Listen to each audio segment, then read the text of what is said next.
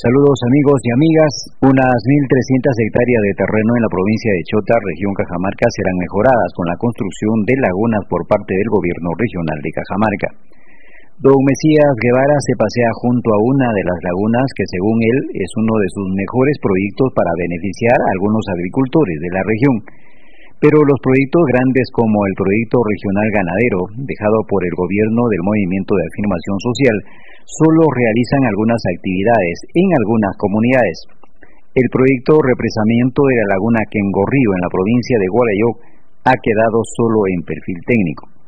Según la nota de prensa del gobierno regional de Cajamarca, elevar la productividad de los sistemas agrícolas familiares es generar progreso.